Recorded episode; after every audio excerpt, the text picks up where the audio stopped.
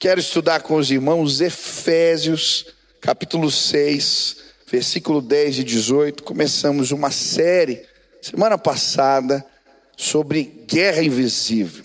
Existe uma batalha que acontece, nós não vemos, mas ela é real, a batalha espiritual.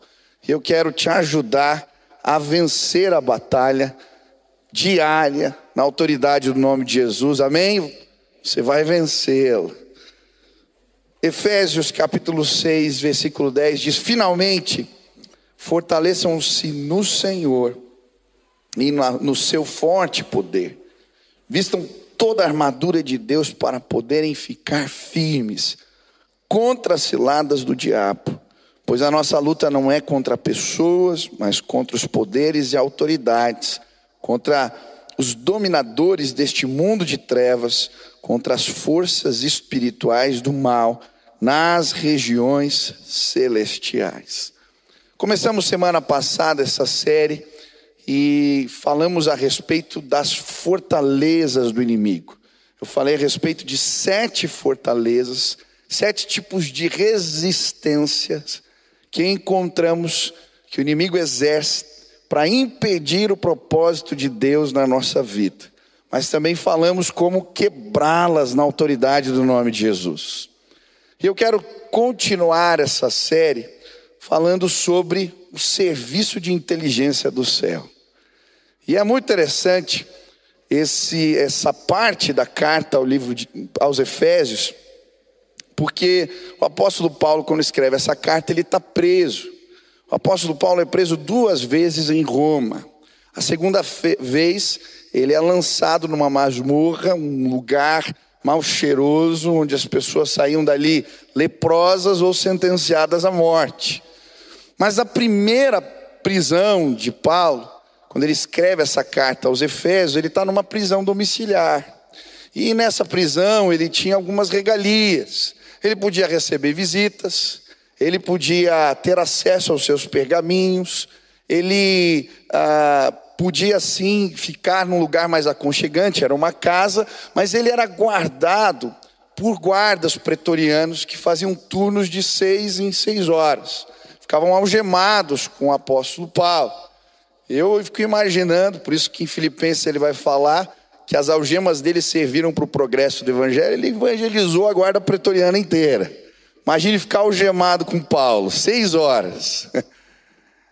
E é nesse contexto que ele, inspirado para mim, nas roupas dos soldados, escreve a respeito das nossas armas espirituais.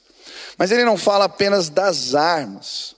Para mim, esse texto é uma revelação de Deus para o apóstolo Paulo. Ele recebeu um relatório do serviço de inteligência do céu, explicando os estratagemas, as maquinações do mal, as ciladas, emboscadas do inimigo. Eu lembro alguns anos atrás, eu, eu assisti um filme que chamava Enigma. E esse filme contava a história de alguns jovens britânicos que foram selecionados para um programa de inteligência na Segunda Guerra Mundial contra a Alemanha nazista. E eles inventaram uma máquina que era capaz de decodificar os códigos nas mensagens passadas pelos alemães. E é interessante o filme porque depois que eles inventam a máquina, eles conseguem roubar as informações por rádio, pelo telegrama, e eles desvendam aonde iam ser os ataques, as emboscadas. E aí eles vencem a guerra. É mais ou menos isso que está acontecendo aqui. Se você ler a Bíblia, isso já aconteceu com o profeta Eliseu. A Bíblia vai dizer que quando Israel e a Síria entravam em guerra, o Senhor revelava para Eliseu o que o rei da Síria ia fazer, as estratégias, emboscadas, aciladas. E aí ele avisava o rei de Israel que se preparava. E eles sempre saíam vitoriosos. E o rei da Síria começa a achar que tem um espião. E aí ele chama os seus servos e diz: O que está acontecendo? Vamos descobrir quem é o espião aqui. Eles falam: Não, tem um homem de Deus lá do outro lado. Deus fala para ele até o que se passa no quarto, nas recâmaras do rei.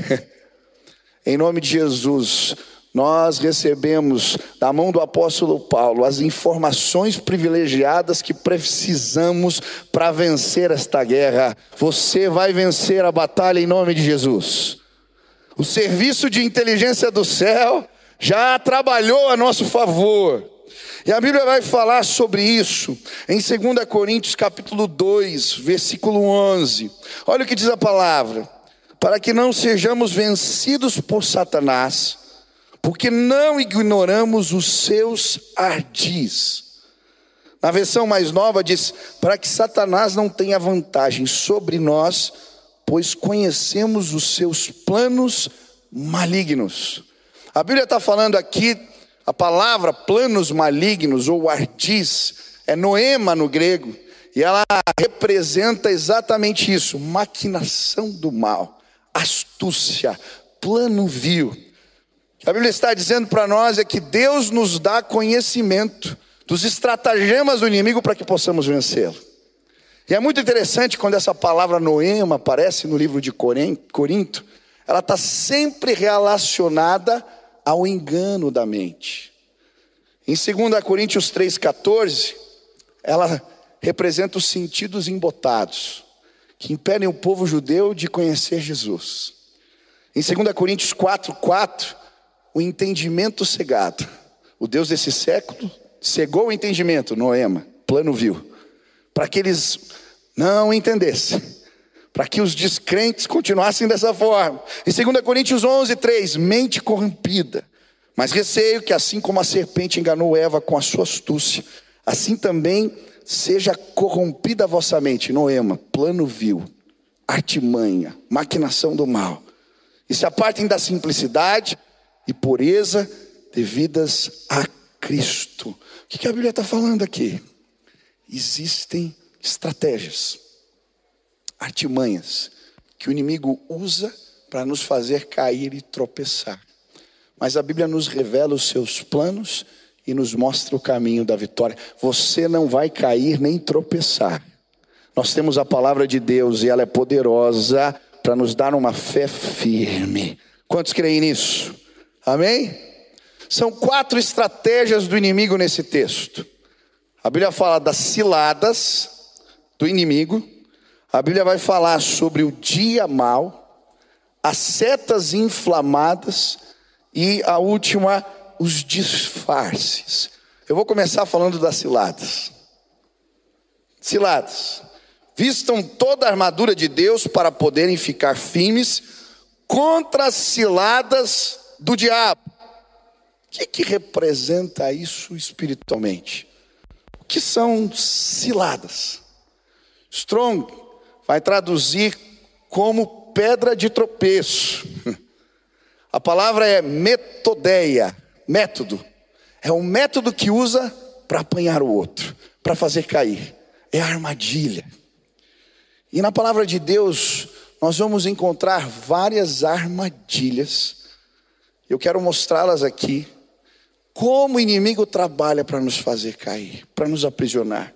Primeiro tipo de armadilha que encontramos na Bíblia é o que ela chama de engodo. Quem já leu essa palavra na Bíblia? Você tem a versão mais velha, você vai encontrar lá engodo. Quem sabe o que é engodo aqui? Olha só, isca ou engodo. Está lá em Tiago, eu vou ler. Mas cada um é tentado quando atraído e engodado pela sua própria concupiscência. Pastor, Engodo, sabe o que é o engodo? Quem gosta de pescar aqui? O engodo, há pouca gente, né? O engodo é a, a isca que você coloca no anzol. Pãozinho, a minhoca. Isso é engodo. E o que a Bíblia está falando aqui? Somos engodados, fisgados pela concupiscência, os desejos da carne, os apetites da carne. Em outras palavras, o inimigo prepara uma armadilha para nós, colocando sim iscas, como quem pesca. Ele estimula os nossos apetites. E quando nós, então, damos à luz damos cordas às concupiscências, aos seus desejos, às cobiças. Isso dá luz ao pecado. E o pecado sendo consumado gera a morte. É muito interessante quando o inimigo vai tentar Jesus, o que, que ele usa? Um pedaço de pão.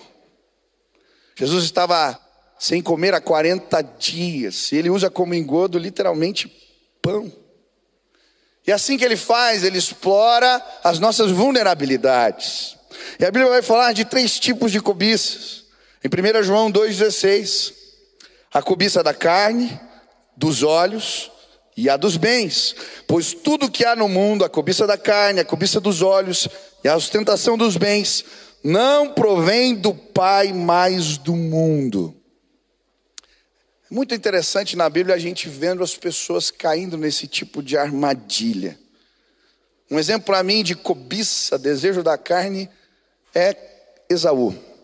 Ele é atiçado pelo desejo da carne. Um dia, depois de uma caça, ele chega exausto e já de longe ele sente o cheiro da comida. Para quem está faminto, sopa de, de lentilhas é um prato de churrasco. Ele chega, sente o cheiro e pede ao irmão: Jacó, me dá aqui um pouco de comida, senão eu vou morrer. Jacó nem disfarça. Ele já fala: Olha, você quer comer, vai custar o teu direito de primogenitura, vai custar a bênção de Deus. O direito de primogenitura era a porção dobrada da herança. Ele ganhava o dobro do outro irmão. Mas a bênção de Deus de liderar a família, ele abre mão. Por causa de um prato de sopa, porque não era capaz de controlar os seus apetites. Sabe, eu tenho visto tanta gente perdendo bênçãos, perdendo a família, perdendo a casa, perdendo empregos, perdendo posições, porque não são capazes de controlar os seus apetites. O inimigo lança uma isca num anzol e de repente nós nos perdemos. Eu lembro bem de um rapaz que eu discipulava Cerca de dois anos ele ficou limpo das drogas. Ele foi para uma casa missionária e ficou ali cerca de um ano fazendo um treinamento missionário. Depois de ter terminado, sim, o processo de libertação numa casa das drogas. E depois de dois anos limpo, no dia que ele sai da missão, para voltar para casa, tinha terminado o treinamento missionário, ele para no ponto de ônibus. E no ponto de ônibus para um carro. E era um amigo dele que era traficante. E abre a porta do carro e diz para ele: Vem, eu te levo para casa. No dia, cilada.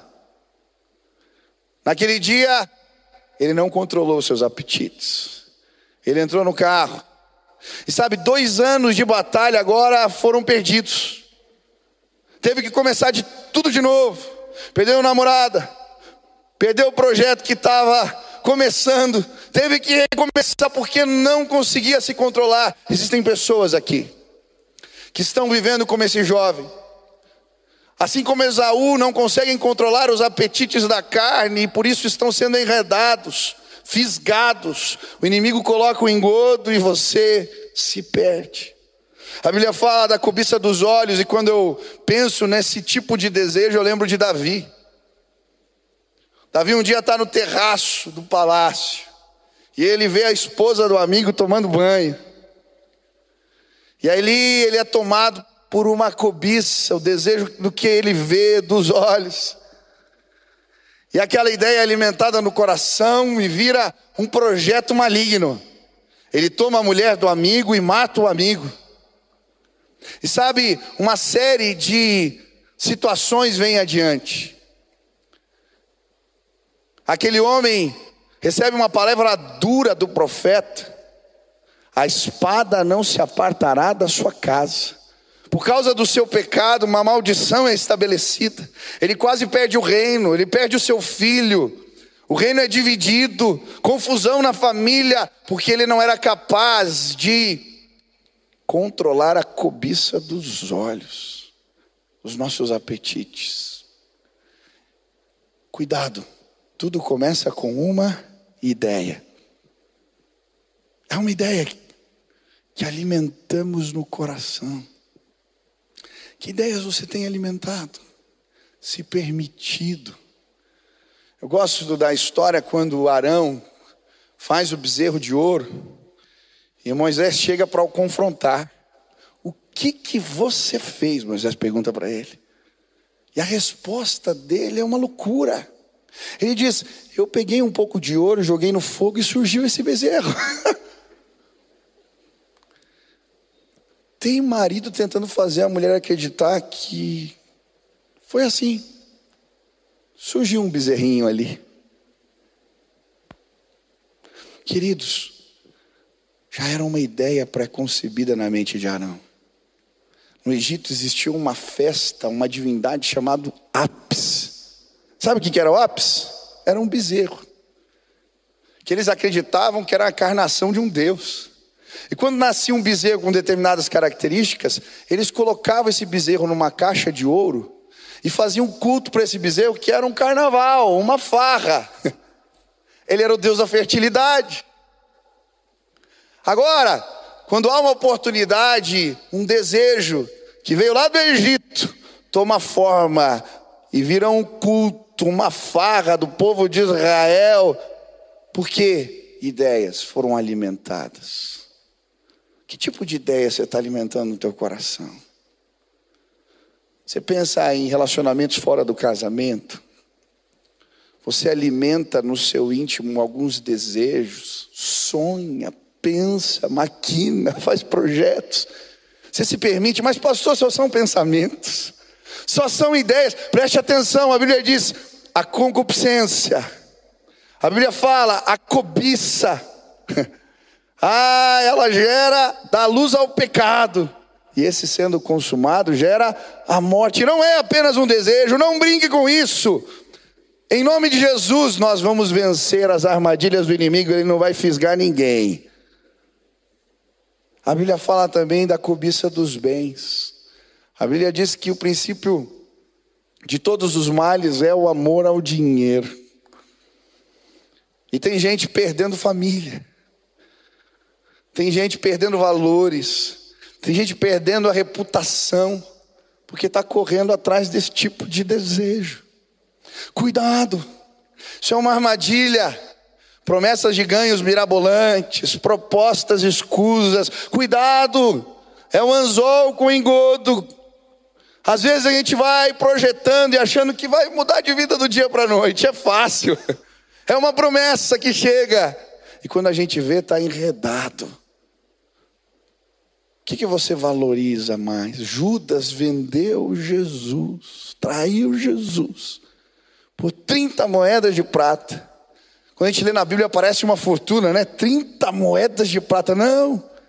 Era o que se pagava para reparar o dano que um touro fazia num escravo. Você tinha uma fazenda vizinha, ele ia lá ou machucava alguém, acontecia um acidente. 30 moedas de prata era o que se pagava para cobrir a dívida. Ele vende Jesus por isso. Quando a gente está enredado pela cobiça, a gente se perde por coisa que não é nada. Eu lembro, eu estava lendo aquele livro do Lori Cunningham, Fé e Finanças. Quem já leu esse livro? Quero recomendar, um livro muito bom. E ele vai falar sobre o amor ao dinheiro. E ele vai contar uma história que aconteceu em Austin, no Texas. Um prédio pega fogo. Os bombeiros chegam. Uma mulher grávida na janela e eles preparando os aparatos para ela pular as pessoas saindo desesperadas. De repente, um casal sai em chamas de dentro do prédio. Eles apagam o fogo, a mulher desesperada porque a filhinha de um ano, três meses está dentro lá.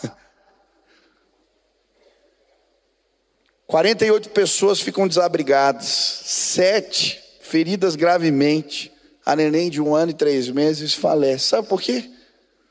Porque alguém pegou um sinalizador, esses revólveres, e por causa de uma dívida de 8 dólares, disparou na janela da pessoa. Tudo isso aconteceu por causa de oito dólares. Dinheiro separa famílias. Quantas vezes atendi casos assim? Disputas, brigas, situações complicadas. Cuidado com a cobiça. Eu não sei se da carne, dos olhos, ou dos recursos, dos bens. Mas o inimigo fica o tempo inteiro com uma vara, nos provocando. Mas, pastor, como é que eu venço esse tipo de artimanha? A Bíblia vai dizer: as nossas armas não são carnais, mas poderosas em Deus para destruir fortalezas. Todo sofisma e argumento que se levanta contra o conhecimento de Cristo, levando cativo todo pensamento à obediência de Cristo. Sabe como é que você vence? Pega a ideia e o desejo. E deixa eu dizer, não tem nenhum sacrossanto aqui que vai ser arrebatado direto, não. Pensamentos ruins passam pela sua cabeça sim, passam pela minha também. Mas sabe quando que a gente vence a batalha contra o pecado? É quando o pensamento surge. Quando a ideia vem. Ei, aqui não, Satanás. Senhor, eu apresento esse pensamento cativo nas tuas mãos. Eu não quero alimentar no meu coração essa ideia. Leva embora agora, em nome de Jesus. Aí Jesus vem e pega a ideia e leva embora. Hoje, ideias que iam se tornar desgraça vão ser interrompidas pelo poder do nome de Jesus. A tua família ia acabar, mas hoje o teu pensamento vai ser levado à obediência de Cristo. Deus vai restaurar sua casa. Você ia fazer uma besteira, ia entrar numa sociedade errada, ia se envolver com alguém que não estava de acordo com a vontade de Deus. Leve os pensamentos, apresenta Ele. Jesus é poderoso para nos dar vitória. Quantos creem nisso? Amém.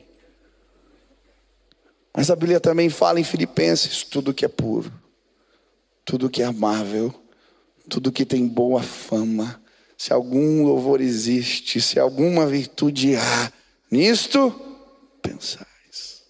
E a paz de Deus guardará os vossos corações. Ah, como eu quero ser guardado pela paz de Cristo. Enche a tua cabeça de coisa boa, de pensamento bom, da palavra de Deus, de louvores e você vai ser vitorioso nessa guerra em nome de Jesus. Ninguém vai ser engodado aqui, fisgado. Amém? Vamos orar aqui? Põe a mão na sua cabeça assim. Fala assim: Senhor Jesus, eu quero apresentar toda ideia e todo pensamento eu quero levá-los cativos ao Senhor. Que nada possa me impedir de viver o teu propósito.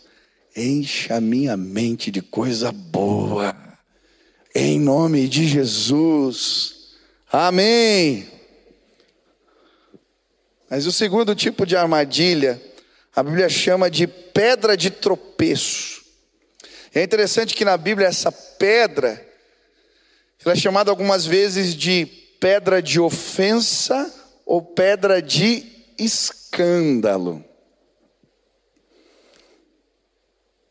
Essa palavra escândalo, ela é muito interessante. Ofensa, escândalo, pedra de é a mesma palavra, traduzida na Bíblia. A palavra escândalo é uma palavra antiga na língua grega, e ela era o gatilho da arapuca. Sabe a madeirinha que segura? O que, que era arapuca? Eles pegavam galhos, amarravam, faziam uma espécie de prisão. E aí coloca o pauzinho, aquele, aquela madeirinha que segura a arapuca. Isso na língua grega é escândalo, esse gatilho. Quando o passarinho ia lá e comia a isca, ele batia no graveto e ficava preso. Esse é um segundo tipo de armadilha. Escândalo, pedra de tropeço. Mas o que que isso representa para nós? O que que isso representa espiritualmente? Para mim são dois tipos de ação do inimigo. É pedra de ofensa na perspectiva bíblica quando eu tropeço. A ofensa é para mim. É pedra de escândalo quando eu faço o outro tropeçar. E a Bíblia fala dessas, dessas duas armadilhas que o inimigo usa para minar a fé no meio do povo de Deus. O primeiro deles é a ofensa. E essa é uma armadilha perigosa. Sabe por quê? Porque a ofensa nos dá o senso de razão. Eu tenho direito de me sentir assim. ele me machucou, ele me ofendeu, ele me fez mal. Quantas vezes eu já falei, já ouvi gente falar: você não sabe o que ele fez comigo. E ela é uma arma do inimigo perigosa, porque é como um ferrão que nos envenena por dentro. As pessoas vão ser desenvenenadas hoje em nome de Jesus.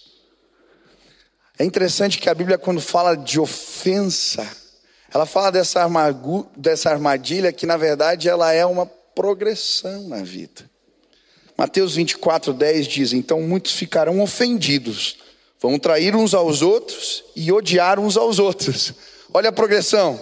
A ofensa gera traição, que gera ódio. É assim. A ofensa gera ressentimento, que gera raiz de amargura. É assim que o inimigo trabalha. E a Bíblia vai dizer que é difícil lidar com ofensa. Provérbios 18, 19. É mais difícil conquistar um irmão ofendido do que uma cidade forte. O que caracteriza uma cidade forte? Muralhas. E sabe, quando a gente se sente ofendido, machucado, a gente cria muros que nos afastam do nosso irmão, mas muitas vezes nos afastam de Deus. Hoje muralhas vão cair por terra na sua vida. Quando eu estava preparando essa mensagem, eu lembrei de um livro que eu li alguns anos atrás e eu recomendo. Chama-se A Isca de Satanás. Quem já leu esse livro? Se não leu, vale a pena. É do John Bevere. E ele vai contar nesse livro um testemunho pessoal. E eu fiquei muito impactado com o testemunho desse homem. Ele vai dizer que ele tinha uma pessoa que ele considerava muito. Alguém que ele considerava mais do que o seu pai. Eu amava muito essa pessoa. E essa pessoa machuca, o fere, o trai. E ele se sente ofendido. E no primeiro momento, as pessoas que sabiam da história vêm a ele e dizem: Não, está tudo bem. E normalmente a gente faz assim: está tudo bem. O orgulho nos impede de dizer que não está bem. Mas ele falou que com o tempo, aquilo que havia acontecido foi o consumindo por dentro. Ele acordava pensando naquilo, ia dormir pensando naquilo, e parece que aquilo não saía, era uma guerra interior que ele não conseguia se libertar. E ele ficou tão incomodado com aquela situação que ele começa a orar, junto com a esposa: Deus, tira isso de mim. E aí um dia ele está orando e Deus dá uma palavra para ele enquanto ele está orando. Ele abre em Atos 24, 16, que diz: Por isso eu procuro me exercitar para ter uma consciência sem ofensa, tanto para com Deus como para com os homens. E aí ele lê esse versículo e fala: Deus, o que é esse exercício? Que exercício é esse? Para que eu me liberte da ofensa, me explica, eu quero, fala comigo. E sabe, eu não sei quem, eu, eu era, um tempo tentei ser atleta na minha vida, né? Pastor William, então, coitado, quebrou o joelho, né, pastor? Mas tem alguns tratamentos, eu lembro de me machucar algumas vezes, que eles são dolorosos. Você tem que fazer fisioterapia, alguns exercícios, quando você está machucado, eles são doídos. E aí ele começou a perguntar: Deus, o que é? E Deus mostrou um exercício dolorido para ele. Ele abriu a Bíblia de novo e caiu em Mateus 5, 44, que dizia: Porém digo, orem por todos os que lhe maltratam. A Bíblia não fala para orar pelo pai, não fala para orar pela mãe, mas manda orar pelo que maltrata. Esse é um exercício doído. E aí ele fala que ele começa a orar. Senhor, abençoa aquele que me fez mal. Primeiro dia. Senhor, abençoa aquele que me fez mal. Segundo dia. Depois de uma semana, ele diz: Senhor, abençoa, mas revela todo o pecado. Ah, Senhor, julga a tua causa. Se possível for, promove o irmão. A gente ora assim, vai. Abençoa, abençoa, mas Senhor. Pai, quem já orou assim, que nem eu já orei? Para promover não foram muitos, opa. Mas a gente fica tomado. E aí depois de umas semanas ele falou, Deus não está resolvendo. Eu estou orando e não está resolvendo. Fala comigo. Ele jejuou e orou pedindo para que Deus falasse mais uma vez na palavra Deus lhe deu um texto. Vem um sentimento para ele. Abre a Bíblia no Salmo 35. Ele abre. Pessoas ruins me retribuem o bem com o mal. E eu caio em desespero. É na continuação. Mas quando eles estavam doentes, usei vestes de lamento. Me privei da comida. Me humilhei em oração como se estivesse orando por um amigo e um irmão. E aí Deus falou para ele: ora, mas ora como se você estivesse orando por você. E aí ele começou a orar diferente: Deus, tem misericórdia. Senhor, que ele possa se reconciliar contigo. Que o Senhor abençoe a sua casa que a vida dele com o Senhor seja reatada. Que o Senhor fale o coração. Ele diz que depois de seis semanas, um dia ele está orando e ele solta na oração, porque eu amo fulano de tal. Ele, epa! O que, que aconteceu? Naquele dia foi como se ele jogasse fora toda aquela coisa ruim. Sabe quando a gente passa mal e, e aí se sente bem de novo? Ele falou: eu estava livre. Eu voltei para casa achando que acabou. e aí, quando ele chega em casa, a esposa fala: Mas você tem que ir lá se acertar com o seu irmão. Fala com ele. O que, que a Bíblia diz?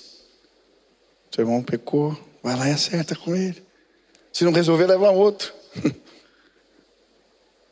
Se não resolver, entrega para a igreja. Ele foi lá. Mas às vezes a gente vai para acertar, mas a gente complica mais a situação. Pedir perdão não é você falar assim, mas você fez isso, isso, isso, jogar tudo. Não. Não vai resolver nada. O perdão é para você. Você tem que se libertar. Você. Aí ele marca a conversa. E ele prepara um ambiente de benevolência. Ele compra um bom presente. Quando ele dá para aquela pessoa, ela já fica assustada. Eu? É para mim? E aí ele pede perdão. Eu quero pedir perdão porque eu pensei mal de você. Eu te critiquei. Eu mirei contigo. Deus me falou que eu fiz errado e eu preciso me acertar com você. Naquele dia Deus fez algo. O veneno que estava matando foi tirado. Existem pessoas envenenadas nesse lugar. Eu já andei cambaleando, envenenado. E se eu contar as histórias do que fizeram para mim, você vai me dar razão, talvez. Mas não se trata disso. Existe um muro que foi construído, não só em relação ao teu irmão, está te atrapalhando, está impedindo a tua comunhão com Deus. Sabe, quando a gente não libera perdão, essa é uma armadilha tão sutil, com o tempo nos tornamos amargos. A decisão que você vai tomar hoje pode fazer do seu interior sair água amarga ou sair em rios de águas vivas. Quando o veneno é tirado, ah, nossa boca fala coisa boa. Deus nos usa. Hoje, em nome de Jesus, a arapuca do inimigo vai cair por terra na tua vida, em nome de Jesus. Chega. Ele vai limpar teu coração e a tua alma. Pastor, eu não sei por onde começa. Deixa eu te explicar.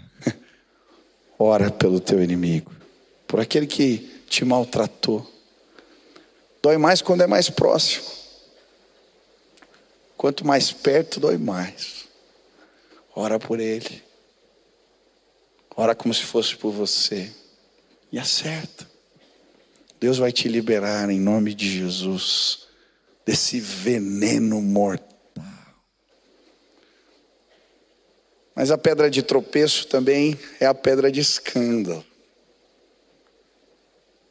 Às vezes a gente tropeça nas ofensas, mas às vezes a gente faz os outros tropeçarem. Porque a nossa postura, a nossa atitude serve de escândalo. E quando é que isso acontece? Como é que isso funciona? A Bíblia vai dizer que eu escandalizo, eu faço os outros tropeçarem quando eu não protejo o fraco na fé. Romanos 14, 13 diz: portanto, Deixem de julgar uns aos outros, pelo contrário, tomem a decisão de não pôr tropeço ou escândalo diante do irmão. E aí o final do texto, não destrua a obra de Deus por causa da comida. Todas as coisas na verdade são puras, mas não é bom quando alguém come algo que causa escândalo. É bom não comer carne, nem beber vinho, nem fazer qualquer outra coisa que leve um irmão a tropeçar. Eu acho tão interessante, eu, eu, vejo umas discussões na igreja na perspectiva errada. É certo beber, não é, é certo em alguns lugares, não é. O que eu faço pode fazer o fraco na fé tropeçar. A perspectiva é o amor, não a coisa em si. Essa é a perspectiva de Jesus. Eu nunca vou me esquecer de um dia que uma jovem veio me procurar. Ela sentou na minha mesa, na mesa não, na cadeira, né? Na frente. E começou a falar para mim, pastor, você já teve alguém alcoólatra na família? Falei, não. A minha mãe é alcoólatra. Há anos eu tento ajudá-la. Muitas vezes eu cheguei na minha casa e encontrei a minha mãe vomitada. Eu tive que dar banho na minha mãe, por ela para dormir. Quando eu fazia ela pegar no sono, Quantas vezes eu peguei saco de lixos, pastor, eu ia de portinhola, gaveta, todo canto, qualquer armário eu abria para achar as bebidas que ela deixava escondida na casa. Eu enchia sacos de lixo. E sabe o que eu fiz, pastor? Falei, vou levar minha mãe para a igreja. Lá ela vai se curar. E até que estava dando certo.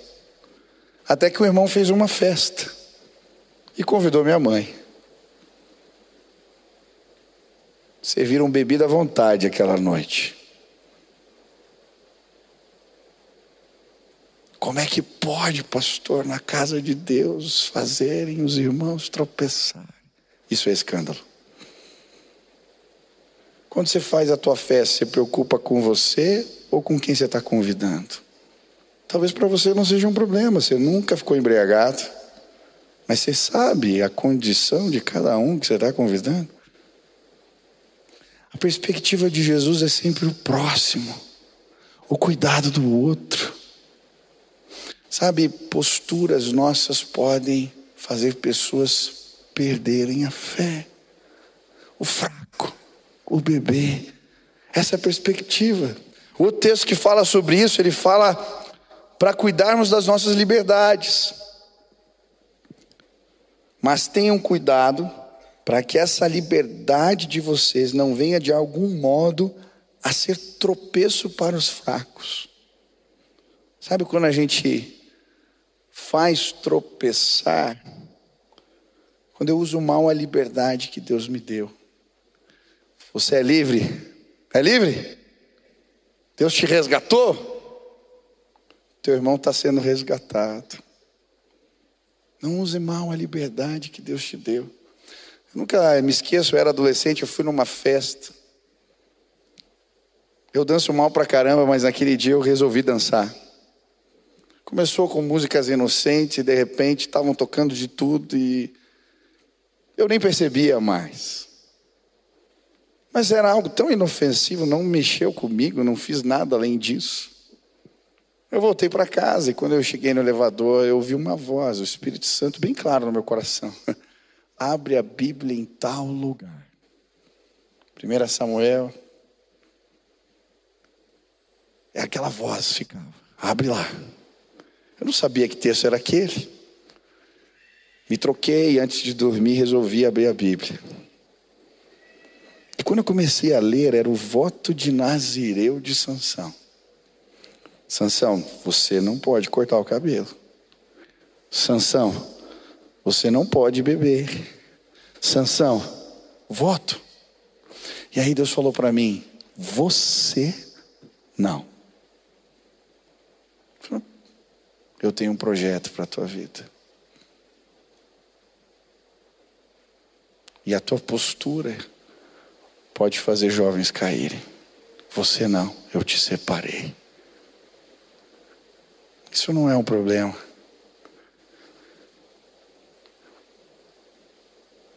Sabe, eu, eu quero conduzir pessoas ao lugar que Deus tem. Eu não sei, eu creio que pessoas aqui foram separadas. Existem liberdades que temos que levar a Cristo. É perguntar para Ele, Senhor, algo que eu estou fazendo, algum tipo de postura que eu estou tendo, algum tipo de comentário, de post, algum tipo de palavra. Quantos irmãos estão servindo de pedra de tropeço na internet? Cuidado. É uma pedrinha de escândalo. Para você não faz nada, mas o teu irmão pode cair. E aí a Bíblia vai falando de um outro tipo de pedra de escândalo, eu vou terminar com ela. Ele vai falar de Jesus. E a Bíblia vai dizer em 1 Pedro que, para muitos, ele é a pedra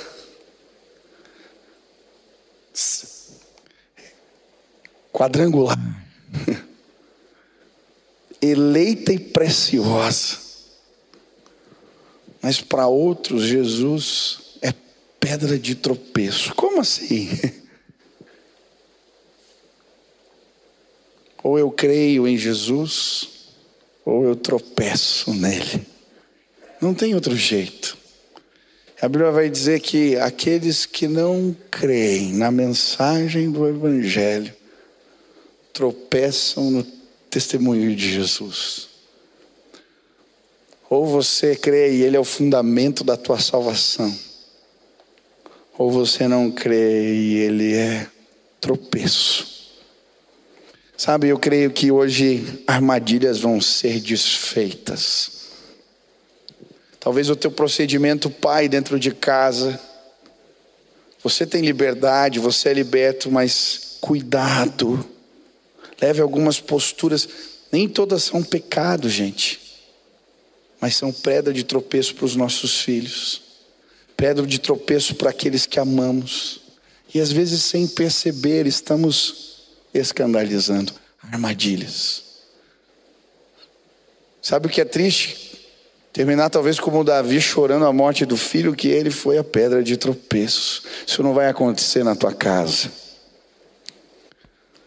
Às vezes é um presente que damos para os nossos filhos. Às vezes é uma rotina que não estabelecemos. Às vezes é uma postura errada dentro de casa. Peça ao Espírito Santo de Deus que te mostre. O serviço de inteligência do céu está à sua disposição. O diabo veio para matar, roubar e destruir. Mas Jesus veio para nos dar vida e vida plena, abundante. Eu não sei o que o Espírito Santo falou para você. Talvez hoje eu pregando você viu uma vara com um anzol na sua frente. E o inimigo tirando sarro. Está aí você, ó. Hoje nós vamos arrancar esse anzol. Chegar, você não vai ser dominado por nenhum tipo de cobiça. Deus já revelou. Põe em prática. Talvez a pedra que o inimigo tem usado para te fazer tropeçar é ofensa. Você está ofendido, magoado, machucado. E ele te prendeu, você não está conseguindo sair daí. Ei, deixa eu te dizer, Deus vai te usar sobremaneira. Coisas incríveis vão acontecer na tua vida. Mas Ele te trouxe aqui para tirar o veneno do teu coração e te libertar dessa prisão. Chega. Já deu. Talvez algumas posturas que você adotou. Questiona as suas liberdades em Jesus, se alguma delas. Eu falei como Deus falou comigo. Mas talvez Deus mostrou outras liberdades, posturas, que são pedrinhas que você está deixando na, no caminho de pessoas que você ama. E hoje, o Espírito Santo vai te empoderar nesse lugar. Você vai sair carregando pedras, colocando no saco, levando ao pé da cruz e falando: aqui ninguém cai mais por causa disso. Deus é tremendo. Deus é tremendo. Quantos querem vencer na guerra da fé em nome de Jesus?